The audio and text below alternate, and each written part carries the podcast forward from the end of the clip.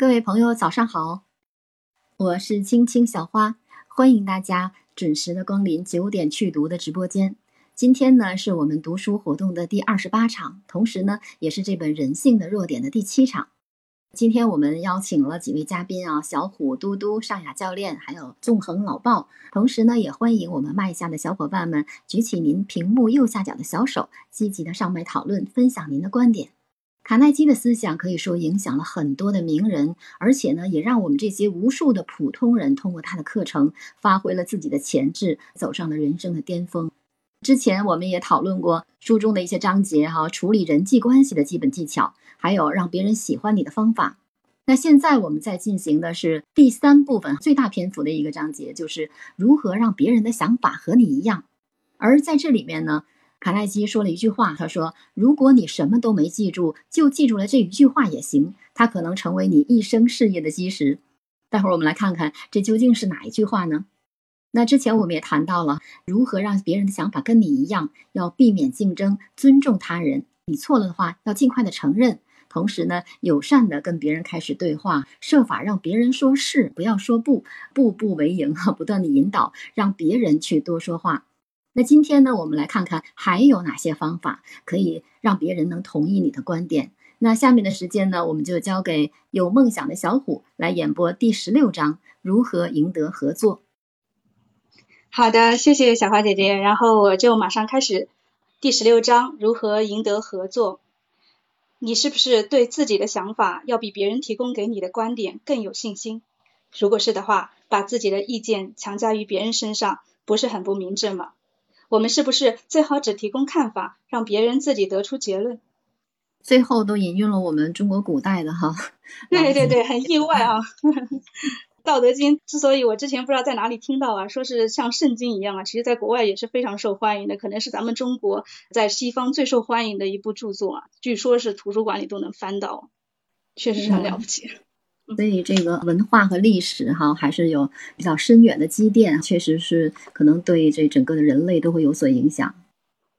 那这一段呢，小虎给我们介绍的内容可以说是非常的绘声绘色，把我都带入进去了。他告诉我们，最好你只是提供方法，让别人自己能够得出结论。还有里边讲到了很多例子哈，这个比如说什么阿道夫经理呀，他怎么激发大家的工作热情？先问大家对他的期望，就是相当于双方做了一个道德的交易哈，然后再来征询。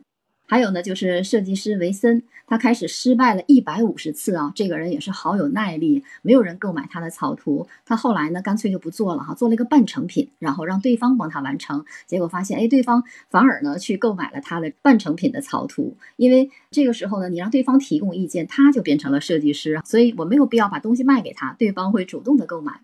我们在家庭中也是一样，这里面有保罗的一个例子，和他的妻子和女儿，呃，想去哪里旅行，最后呢，哎，妻子主动提出来了。还有包括像豪斯上校跟威尔逊总统之间，哈，他本来呢说服不了总统，后来呢，总统呢把他的意见呢直接表达出来了，说这是他自己想到的。这个事儿让我想到什么呢？就是咱们前一段读的乔布斯传，大家有没有印象？就是乔布斯也。爱干这种事儿，他把别人的那个意见哈，然后批的什么都不是哈，一文不值。几天之后，他又把这个想法提了出来，说他自己提出来的。就人是不是都有这样的一个 欲望呢？对对对，这可能就是人性吧。然后我我又想到另外一句话，也很应这里的景哈，是这么说的：说我们呢，永远不要试图去说服别人，就说说服本身呢是没有成功的可能性的。那唯一的成功呢，就是你。正巧去点燃了他重新改变自己的一个火苗，也就是说，你在跟他沟通的过程中，他不知不觉的，也许他还在跟你争辩，但他内心已经改观了，他可能 get 到你的点了，就是说你只是触发了他的改变，或者是他转变的一个思想，所以我觉得挺应景的。呃，也是犯了很多的错吧，就是说这种事情应该说听起来都能懂。但是实际运用之中，我可能跟悟性和年龄、经历都有关系。在早期的时候，应该大家都会犯这样错误，就喜欢抖机灵啊。我觉得我自己是啊，我不可能不能把你们都拉进来啊。我觉得我特别是早几年的时候，就给人感觉就很喜欢抖机灵啊，就觉得很聪明，就是就感觉自己想到什么东西就很想去把它表达出来啊。然后就是会有那种从现在来看的话是非常幼稚的一个做法，就是好像显得比别谁聪明一样的那种，就挺傻的。嗯，小虎有没有什么特别生动的例子可以帮我们说一说。我觉得从例子当中，我们一般会印象比较深刻。哎呀，这个太多了，我我我都不好意思讲，因为呢，说起来也是黑历史嘛，就是确实有啊，确实有。我会有时候可能，比如说今天是想要让哪位同事去鼓励他去展现一下他的专业啊，比如说这个有一些财务的那个专业的那个制作啊什么的，我我曾经就有过啊，然后我觉得我会啊，然后我看他讲的就是性格可能比较。他是性格比较慢的人嘛，然后我就说，哎，那个应该怎么弄？我我就去抢话啦。然后那么大的会议室，然后其实当时我我后来才反应过来，没什么。我的感觉还是我想帮他，因为我觉得他可能性格比较内向，他当然是知道怎么去讲，但他就可能有些怯场还是怎么的吧，就是反正就是吞吞吐吐有一点嘛。然后我还感觉我在帮人家，但是后来领导也就没给我面子，说不要听你讲，哦，我要让他来讲。说不能每个人都有每个人的做法，就是说可能有不同的办法能把这个事情完成，但是公司希望有一个统一的规范的一个操作，所以我就觉得有那么一点小没面子吧。这个事情分享给大家，就是你不要误把自己的表现当成帮助别人，有时候你需要给别人自己去表达自己的观点。这算一个小例子吧。